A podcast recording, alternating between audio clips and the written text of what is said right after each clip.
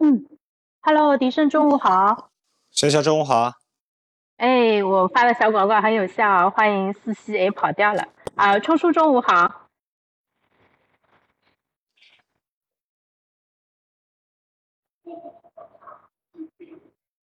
好的，我现在先挂一下链接啊。今天我们在楼下的大堂里面，我看一下这个声音效果能不能好一点。今天上海三十四度了，我不能在外面溜达着，呃，直播了，不然我觉得我会中暑的。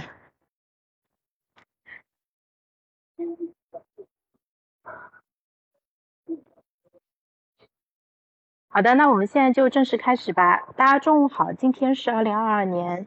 呃，六月十六号，星期四。然后今天我们死磕拖延症直播间给大家带来一个非常重要的一个话题，叫做如何做成一件很难的事情。哎呀，我忘了加上四个字的关键引语了，应该叫做迎难而上。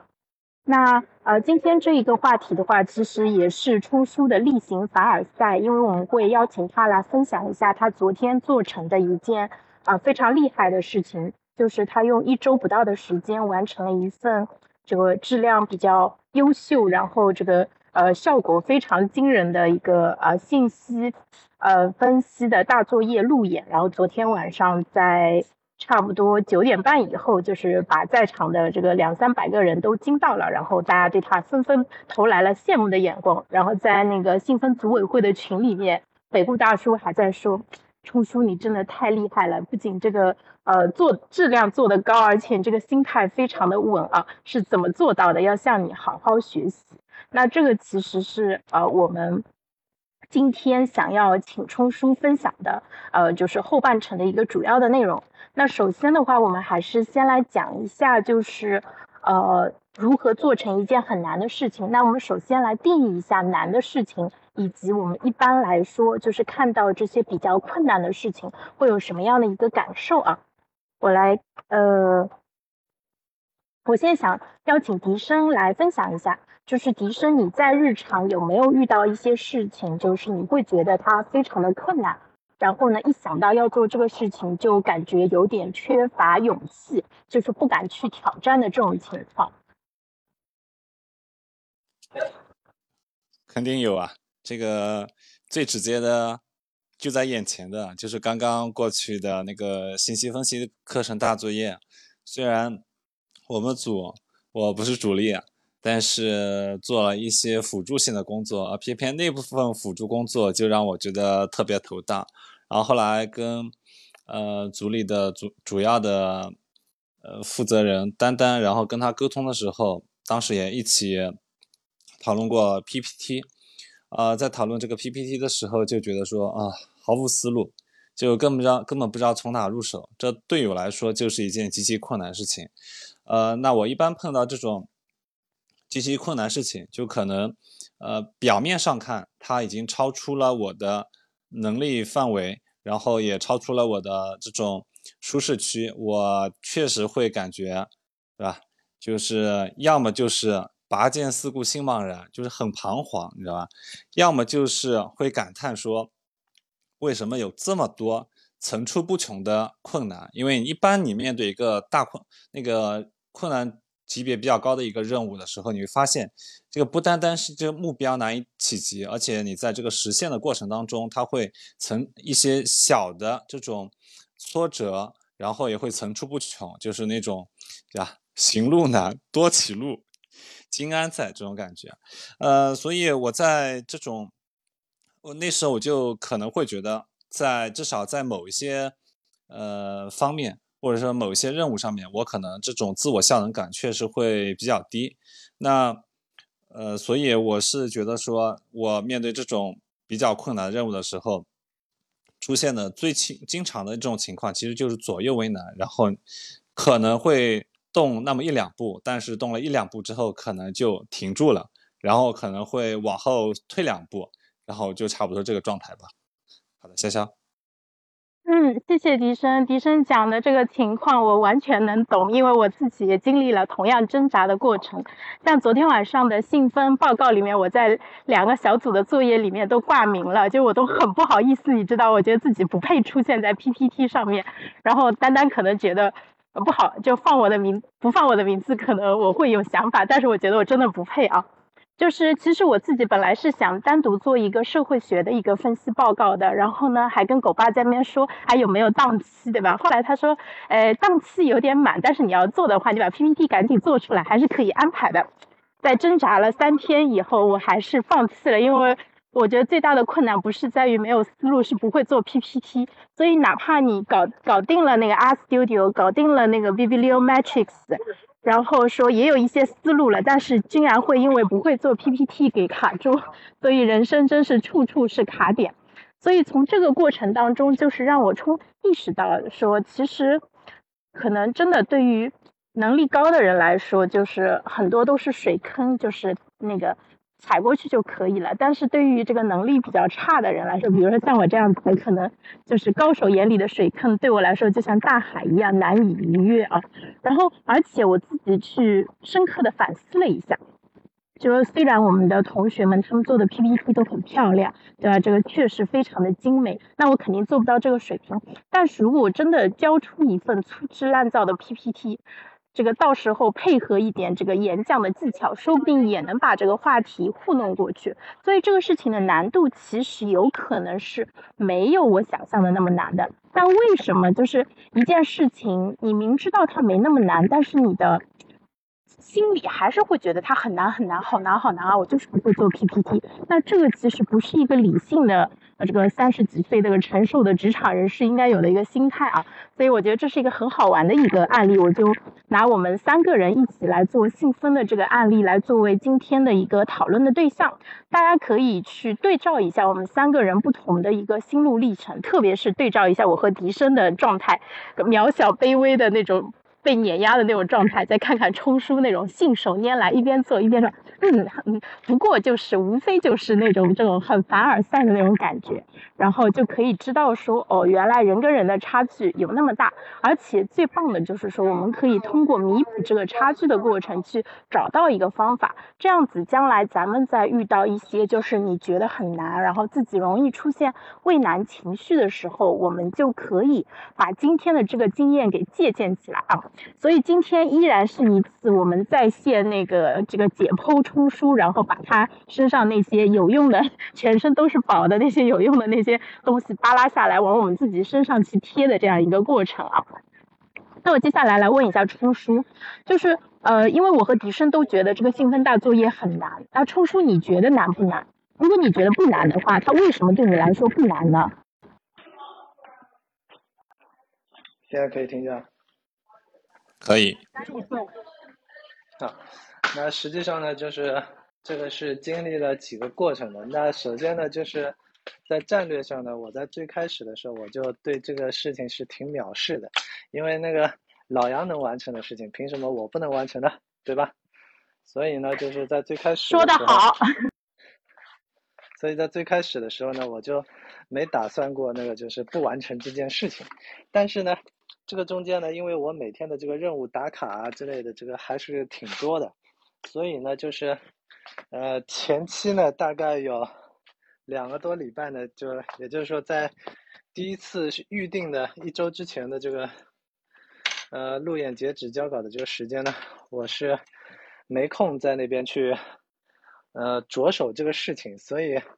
那个当那个狗爸在那边问。呃，那接下来就是我们要不要延期呀？就是大家觉得那个下周路演的话有没有难度啊？等等的。然后当他问出这些问题的时候，我看到其他人都在那边说：“哎呀，最好能怎么怎么样，怎么怎么样的。”然后只有我一个人像，呃，看到了皇帝的新装的小孩一样，我直接在那边说：“再延期一周吧。”好了。结果就很顺理成章的，大家一致响应之后，然后往后延了一张，然后呢就延了一周，然后就给了我一定的时间，去对这个 BP 呢去进行一个解码写作。那么在就是实际上呢，就是我们小组里面呢，很多人都已经催了很多轮了，就是我们什么时候开个会啊，然后什么时候呢开始启动啊，然后反正在我小组的人都知道，那个实际上我们大概是五天前的话，然后才真正开始启动搞 BP 的这件事情，然后在那个之前呢完全没有动静，因为我我我都在忙其他的事情，没空那个着手这件事情了。然后等我真的开始了之后呢，然后我发现。完蛋了，就是因为有太多的这些文献啊，这些东西需要去挖掘的话，我需要一个超长的，就是一个完整的时间块去把所有的这些事情给完成。所以这种情况下的话，我就我就直接跟狗爸在那边说，我我现在不行了，时这个时间爆掉了，然后我必须要那个先先先赶 BP 吧，然后这几天先不写作了，好了，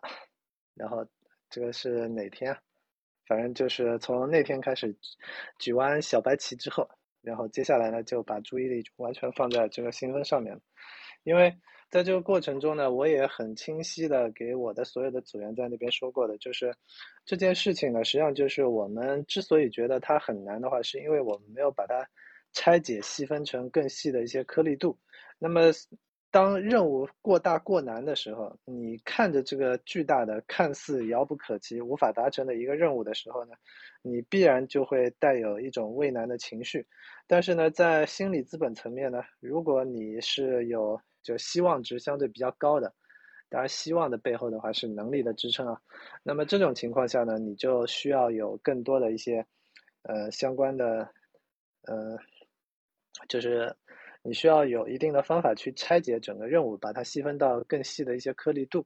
那么这种情况下的话，你看我们之前的话讲了好几个礼拜的 SOP 啊，然后颗粒度啊、任务分解啊、行动科学啊、流程啊这些东西，那么就直接把它那个进行一个拆分拆解不就行了吗？然后，呃，随着那个就是推进的这个过程中呢，最开始就昨天我最后那一页的 keynote，然后抛出的是最后的这个 SOP 的一个框架嘛。然后你看，还是那个根据信息分析的一个信息获取，然后信息整理、信息分析，然后呢，再接下来是信息报告，这个四个维度去把所有的这个 SOP 给呈现出来。那么你会发现，对我来讲没有任何难度的，就是最后的这个信息呈现的这这部分的东西，因为那个就是。呃，就如何做出一个相对比较漂亮一点的这个 keynote 的话，这个对我来讲不是什么太大的一个难事。毕竟我的审美能力，呃，就基础是摆在这里的。那么潇潇呢，之所以呢就是永远做不出漂亮的 PPT 的话，就是因为你用 PPT 这个是不可能做出来那个漂亮的 PPT 的，这个是非常难度的事情。就是你用 PP PowerPoint 的话，你大概就是所有的这个能力值。呃，除以二，然后呢，你用 Keynote 的话，就相当于所有的能力值乘以一点五。那么你为什么就晚上不去用 Mac 呢？对吧？所以这个就是你的一个习惯的一个问题，审美习惯的问题。你竟然还能够忍受 Windows 下面这么丑陋的界面，对吧？那么，在我拆解了所有的这些任务之后，然后不是有一天晚上，杨老师在呃信息分析时期的学员群里面，然后也。抛出了一个问题，就是问大家，就是，呃，你们觉得这个难吗？对吧？那么那天呢，刚好白天的时候，我就已经先把这个任务给拆解过了。拆解完了之后，然后我初步跑了一遍这个流程之后，也就是说，我正儿八经开始写 BP 的，就是那一天。那么从那一天开始，呃。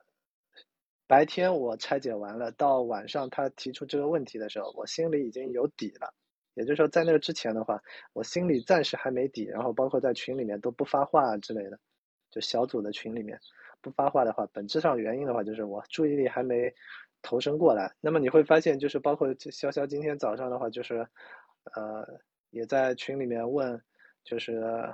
呃，就是我们那个就是关于直播啊，就是被他们的信息给轰炸晕了。实际上对我来讲呢，就是我这几天的话，包括昨天、今天的话，啊，不是前天、昨天的话，其他的，一直到我写完 keynote 之前，所就是前面的八个，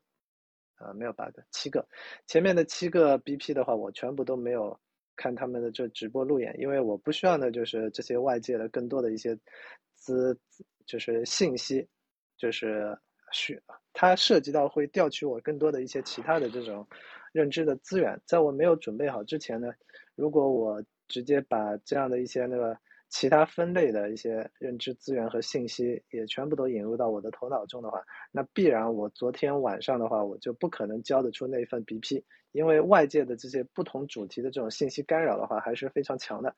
那所以这这几天呢，就相当于我最后三天的时间呢，是所有的这个认知资源几乎绝大部分情况下全部都是放在这个 BP 上面的。那么这种情况下的话，呃，我的产出也就相对比较高效一点，也能够在。呃，梳理整个 SOP 流程的这个过程中，然后就逐渐的让我想得到的一些结果去进行一个呈现。然后呢，包括那个昨天，就是杨老师，也就是呃，我的那个暴论，暴论的话就代表自由发挥瞎讲，而瞎讲的这个部分呢，呃，相当于吻合了这个弗里斯顿的这个呃自由能的随机探索的相关的这样的一些原理之后呢，反正。发挥的总体上还是可以的，那么这部分的发挥呢，就来源于我这几天刷了相关的这样的一些文献，实际上也是那个最后的，应该是呃礼拜三路演的，礼拜二的时候，然后才进入到阅读文献的这个环节，那么也就是说在差不多二十四小时之内，然后完成了这样的一些那个信息的读取和整理。所以最终呢，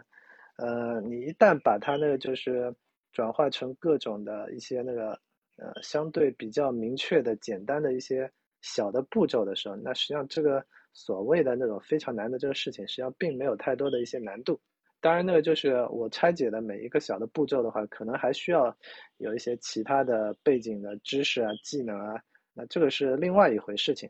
呃，只要是能拆解的。拆解成比较小的环节的，那总有解决的方法的，对吧？所以呢，在后面继续去优化这个过程的时候，就是对每一个切片的这个工序环节再进行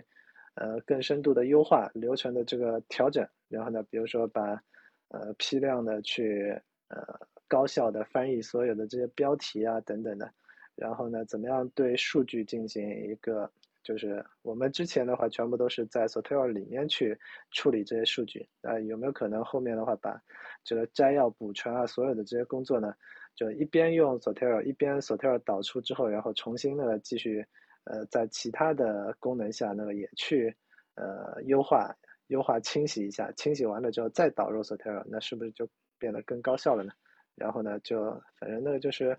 我觉得拆解了之后的话，所有的这些东西的话都没那么难吧。大概就这样，好，谢谢。好的，那大家好，今天我们的直播就到这里了。冲叔已经讲完了，开个玩笑啊，就是在我们看来非常困难的事情，但是对于呃这个我们在座的这位李仁冲同学来说，他其实就没有那么难。我刚才听他讲的时候，听到了几个点，我觉得这几个点其实还是蛮重要的，就是。呃，首先的话，其实这一次 BP 时就是对冲叔来说，它会变成一个比较难的事情。其实还是因为你把它时间压缩到了一周以内。如果给你两周的时间，会不会更加宽裕一点？还是说你就必须要只有一周的时间才能够爆发出现在这样的一个战斗力？嗯，关于这个问题的话，实际上是这样子的，就是，呃，原本的话，我是今天晚上最后一个，这个是预定的时间。那么狗爸那个前天那个跑过来跟我说，那个就是，呃，能不能救场？然后那个就是提前一天，好了，反正在我的概念里面的话，就是早一天晚一天的话，反正都是赶工，无非就是赶出来的这个初稿到底是稍微更漂亮一点呢，还是稍微差一点？那这个就是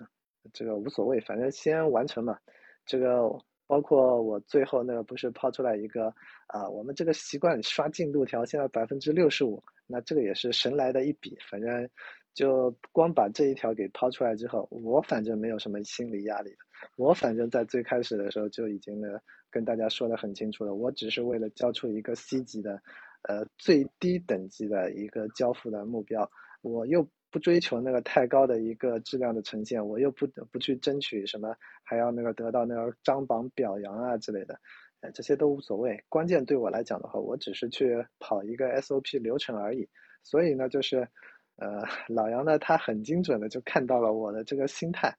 呃，就是他很清楚我的这个目标，所以呢，就是一开始的时候先把这个部分给扒掉了之后，然后再点评我，我我所路演的这个项目嘛，所以他所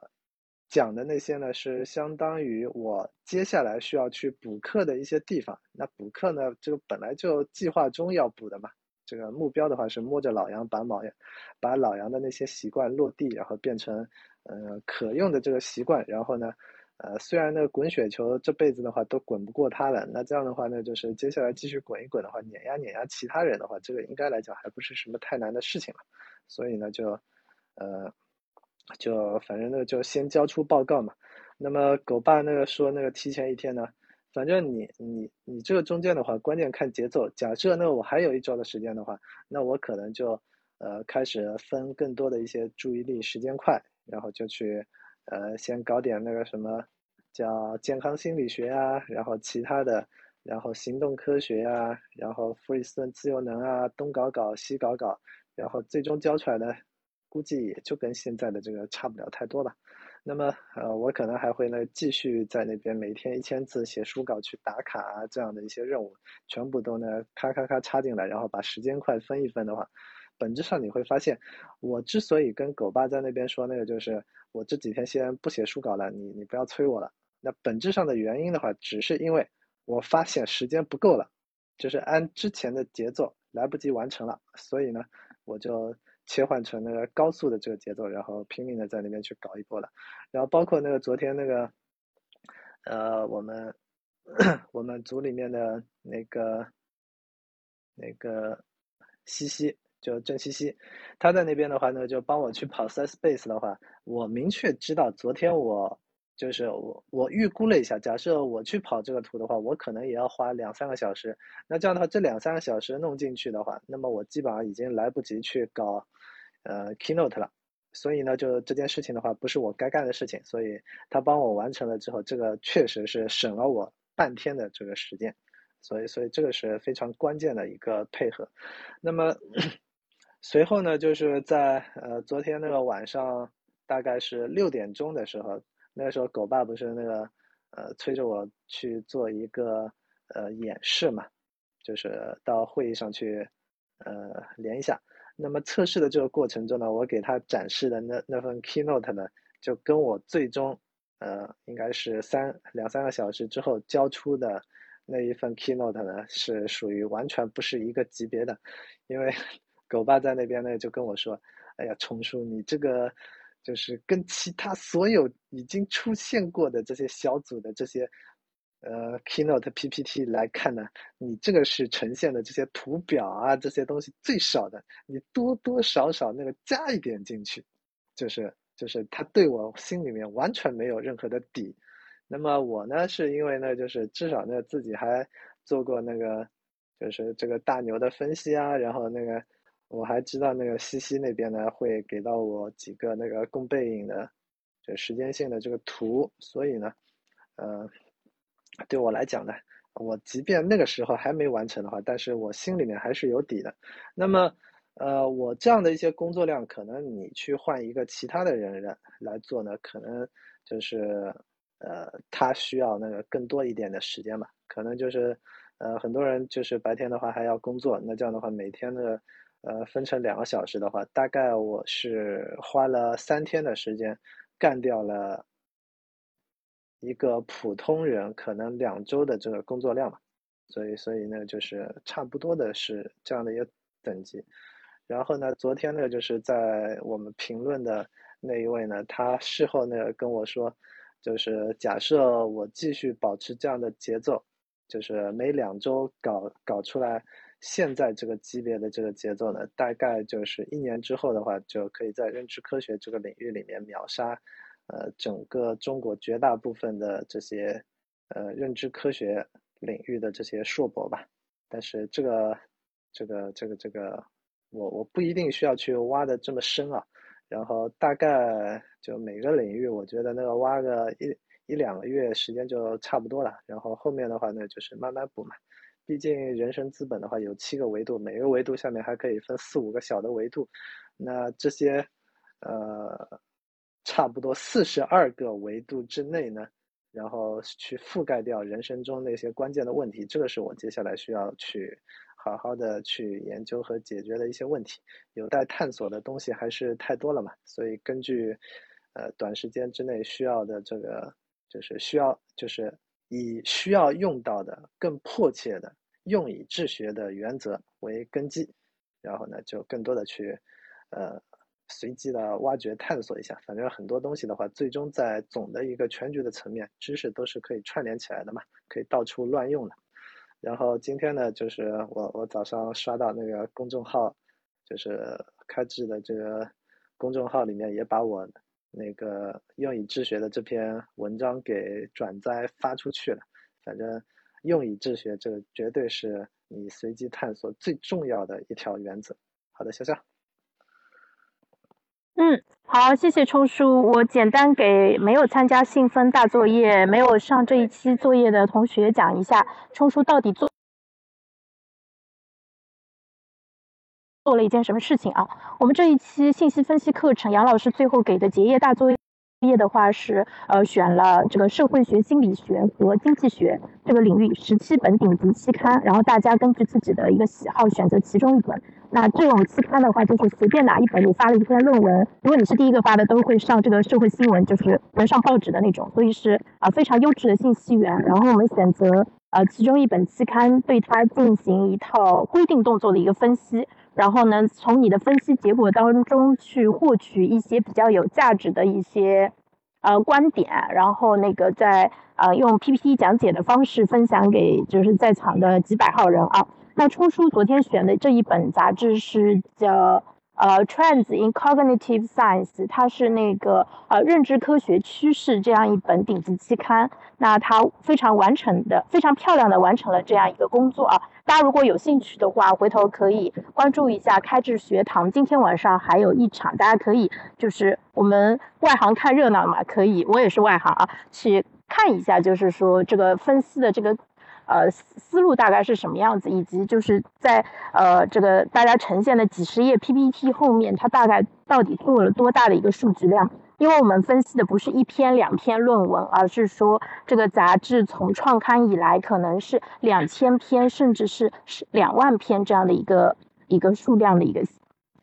这个也。跟我们就是上周其实讲到的这个量级思维，然后用上量的这种方式来对自己进行啊压力测试，就是能够很好的串联起来。我们运气也非常的好，呃，因为在讲完这个课以后，冲叔就讲在直播上讲完这个以后，冲叔马上就实战了一下，而且就是说啊，即使是强大如李仁冲本人，对吧？其实也是。在呃不断的去继续的摸索跟优化，然后就像这一次他通过大作业的一个探索，其实就把呃这整个流程梳理的更加清楚了。所以呢，就是我来对比一下我做这个作业跟冲叔做作业有什么不一样的感觉啊？我感觉自己这个说点对自己不客气的话，有点像无头苍蝇，就是呃就可能就是。想到哪里做哪里，然后呢，就是呃随机性比较强，而且在其中可能某个地方卡住了，然后就不知道怎么办了，所以我解决问题的能力是比较差的。另外，我的信息检索能力也是比较差的，对吧？这个呃，像我真的是因为上了这一次信封的课，才把自己用百度的习惯改成了用谷歌。然后呢，呃，那个。那个装 R Studio 其实也是当时强行抓着我们课程上我一个比较熟的一个同学，然后让他通过这种屏幕共享的方式帮我一条条的 debug，然后最终解决这个问题。啊，所以的话，就是我我我上周我们我看到过一张图，说新手跟老手遇到困难的时间点会很不一样。比如说新手可能刚还没出新手村呢，吧唧一下死了，然后他卡在那里过不去了。他这个 bug 出的特别的早，然后他又过不去，好了呢，然后就是在老手已经冲到第一百关的时候，新手可能还在卡在第一个 bug 那边，在那边求救说怎么办，我一直出不来。那那个老手呢，因为他能用的工具比较多，他的这个实力比较强啊，这个。嗯，这个左冲右突，对吧？就是我那个，然后来一些花式的一个炫技，然后那个就完成很多的任务。当然，他在过程中也会遇到各种各样的问题啊，但是很多问题可能就在他的能力范围之内，他就顺手给他解决了，然后再形成一个 SOP。然后呢，在可能解决了很多个类似的这种就是小 boss 级别的问题，可能最后也会被一个大 boss 的一个问题给难住啊。那呃，这个其实是我感觉新手跟老手一个很大的一个区别，所以我就在想，是不是这个新手成为老手的一个，呃，这个这个道路上，其实就是你就是得要去解决这些问题。呃，而且就是我感觉人跟人最大的区别，可能就跟人跟猴子一样，最大的区别就在于会不会使用工具。比如说，同样都是这个信封课里面给到的很多工具，对我来说，哦，可能就只是一张清单；但是对于冲叔来说，可能这个清单上很多工具他都知道怎么用，甚至有些他会用的非常好。那当他遇到困难的时候，他就能够。就信手拈来，随手抄起一个工具就把这个难题给破掉了。那我想问一下，冲叔你自己会有这样一个感觉吗？你是怎么样积累这些武器，并且能够把它给用好的？其实我做这些事情的话，就是比你们想象中的要慢很多。就是，呃，可能我跟其他人的这个习惯的话，就是，呃，其他人看到别人说一个东西，然后那个。呃，就是点心如潇潇，然后呢，就会那个一下子蹦过去，开始去尝试了。然后那个还没搞明白的时候，然后就呃注意力又重新转移了。而对我来讲呢，我知道自己的这个线程切换的这个能力相对来说比较弱一点，所以呢，我会刻意的去规避规避这种不断的切换线程的事情。所以呢。就是你看那个，包括那 Sotera 之类的，我现在特别重要的就是我把一些那关键的步骤在那边操作完了之后，我一定会找一个，呃，比如说现在我用的是 Logset，我用这样的一个载体，然后把它的那些关键的 SOP 流程和步骤全部都记录下来，那这是其中的一个关键点。然后另外一些事务性的事情呢，你看我现在的话也会。更多的把它用滴答清单啊之类的这样的一些工具，把它给，呃，就是有就是按照颗粒度拆解了之后，然后去呃记录下来。也就是说，我我现在特别愿意做的事情的话，就是我我通过一次深度的思考，然后呢，以后就再也不去动脑了。那么啊，好了，继续那个弗里斯顿自由能暴论啊，就是你所有的这些事情呢，就是。你你包括去探索一个全新领域的知识的时候呢，基于这个自由能，你需要那个最小能耗的这个原理呢，那么你必然也是在最开始的时候，你会遇到各种各样惊险的状况，就是从惊奇变成了惊吓，对吧？那么你一会儿跳出这个 bug，一会儿跳出那个警告，然后你中间什么东西都不知道，然后为什么会发生这些事情？那么一旦当这些事情，这些那个意外发生的时候，那么就是叫做预测错误。那么这些预测错误呢，你就对，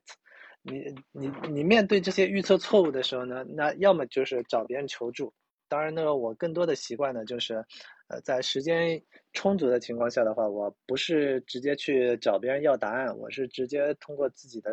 这个信息分析搜索的能力呢，自己去尝试去寻找答案，然后通过我的逻辑和思想。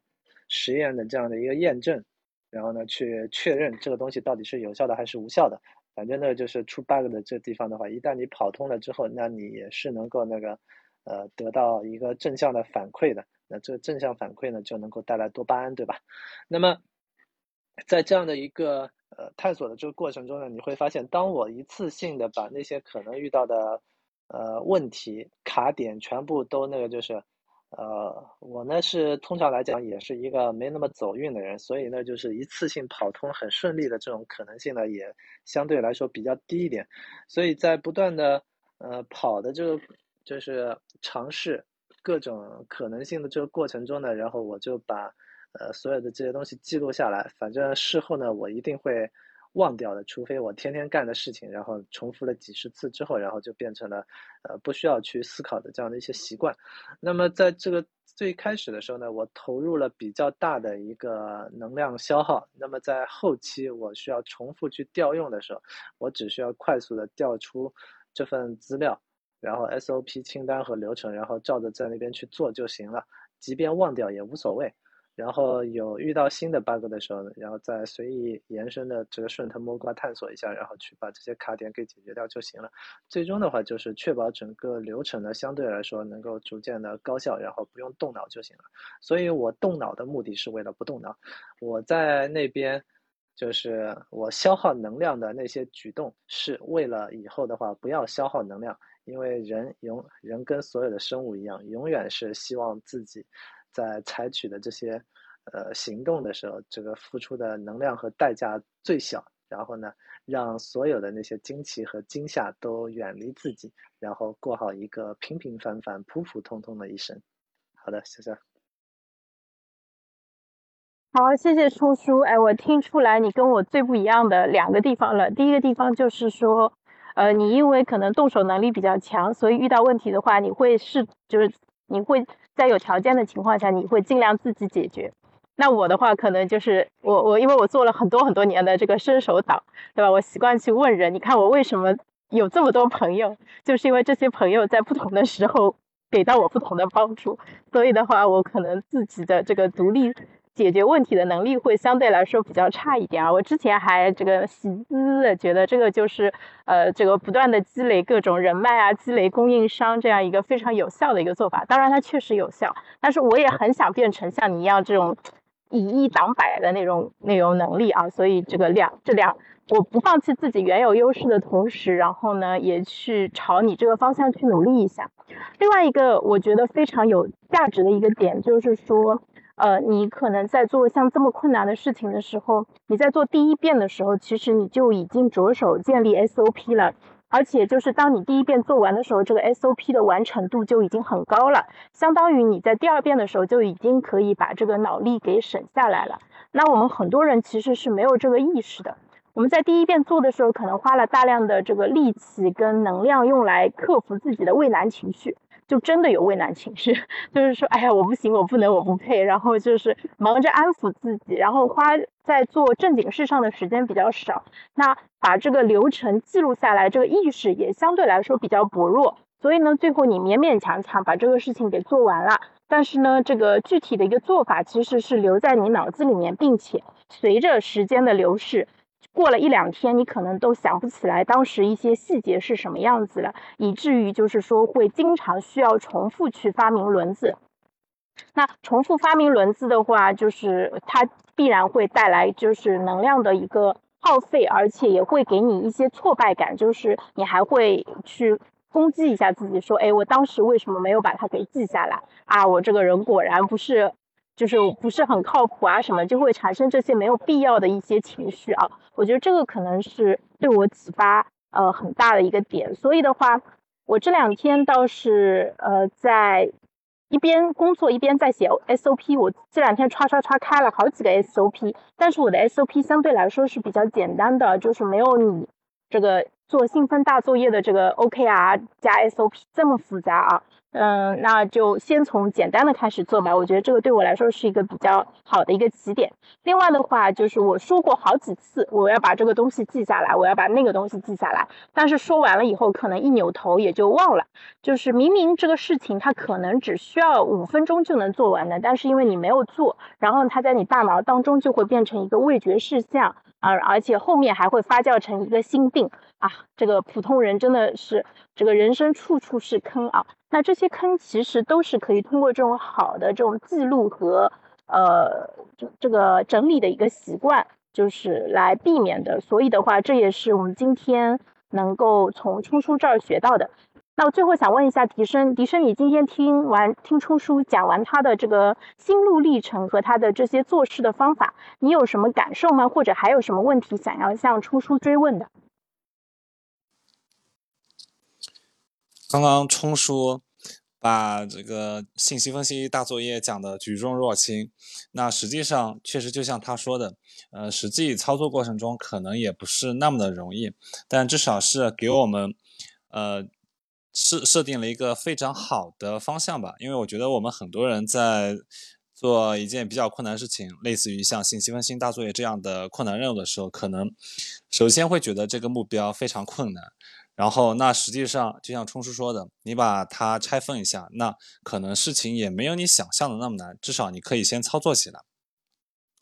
呃，我们常说什么？就是用今天的那个标题来说，迎难而上。那迎难而上，通常说是敢于胜利。我觉得，其实迎难而上比较大的价值是说，呃，当我们迎难而上的时候，最终能够顺利的完成这个任务，不说完成好，但至少是能够习惯于说把以后的每个任务都给完成。那这样子的话，也可以提高自己的自我效能感吧。因为刚刚，呃，我听潇潇讲。他觉得可能很多新手在呃面对困难任务的时候，确实是会遇到工具的问题。那我觉得像冲叔这样的，呃所谓的信息分析老手，即便他在遇到其他行业以及其他职业类型的困难任务的时候，其实他的自我效能感依然很高，因为他已经呃形成了一套。自我的那种心理机制，也就是说，完成嗯，就是去做一个困难任务，他会习惯性的先把它拆分成一个一些比较小的呃颗粒任务，然后再一个一个去呃消除掉这些小任务，然后不断给自己一些正向反馈。那这就是一种可以迁移的呃效能感。我觉得这个其实对我们呃对我和潇潇以及对其他所有人来说，都是一个呃非常好的示范作用。呃，最后我想再说一下，对吧？在提高自我效能感的一种方法里面，有一个就是叫模仿大牛，对吧？模仿身边呃你能想见的，跟你可能处于相同情境的那些大牛。那我觉得，其实模仿冲叔就是一个非常好的方式。当然，现在模仿可能有点晚了，因为这个信封大作业这个任务已经结束了。但是，其实，在后面我们依然可以就是尝试用这种方式，因为实际上像大牛他在这样跟你类似的情境当中操作一些任务的时候，啊，他可能会遇跟你遇到一些相同的困境，那这时候他怎么解决的？你就直接抄就行了，对吧？不要觉得难为情，对吧？拿来主义，这时候就是非常好的一种方式，这就是我想分享的。好的，潇潇。嗯，我非常同意笛声说的。刚才冲叔说了一句很有能量的话啊，老杨能做到的事情，我为什么做不到？对，那冲叔能做到的事情，我们也能做到。对，其实你知道别人能做成这件事情，你就知道这个事情是可行的。对我觉得这个其实是一个很重要的一个信念，因为因为你知道这个事情是可以做成的，它并不是人类无法达到的一个高度，这一点非常重要。那最后的话，我们想说的是，就是。我们畅想一下，当我们变成了一个迎难而上，然后能够做成很难事情的人，那个时候会变成什么样子？有可能就来了一个比较困难的任务，对吧？那像原来的我们可能会觉得说，哎呀，这个事情好难，好烦，我放边上先放一放吧，让它发酵一下，然后等到截止日期了，再不情不愿的把它拿出来，然后草草了事，然后一边做一边那个对自己痛心疾首，对吧？然后最后交出来跟一坨屎一样的东西。那啊，大家应该吃完饭了，不好意思。以后不讲这个词了。然后呢，呃，那个可能是原来的一个常态啊。但是想象一下，当我们都解决了这些心态和技能上的一个问题啊，然后方法论啊各方面都掌握的很好，说哎，来了一个困难的问题，来的太好了，武松挑虎的那种感觉，找的就是你，对吧？来让我练试试身手，我这新通了一个武器，我正好用它来练一下手。那那个时候，其实你是会非常的。快乐，而且就是充满跃跃欲试的一个感觉啊。那这个时候的话，我觉得那个就是我们想要达成的一个效果。而且我现在还是挺有信心的。我觉得我们在自己正确的一个方法论的一个指导下，然后呢，在大牛的这个指引和号召之下，然后是可以一起这个立大志、做大事啊，一起做成很难的事情。好，那我们今天直播的内容就到这里，谢谢大家的耐心收听。那明天中午的话，我们来聊一下，我们就做一个民间的活动，叫行为分析五期前夜，因为六月十八号那个行为分析五期就要开始了。那我们就聊一下，就是呃这一门有开智特色加上个人量身定造的一个课程，给我们带来了哪些的变化？欢迎上过行为分析课的朋友踊跃上麦来分享一下，从就是在过去半年多，就是我们从行为分析这里学到的东西，并且在课程结束以后，它怎么持续的在继续影响我们的人生啊？那欢迎大家明天中午来讲。我看到心情来了，心情明天要上麦啊。好，那最后的话，我们还是按照惯例来进行一个三个深呼吸的一个冥想练习。我们现在开始。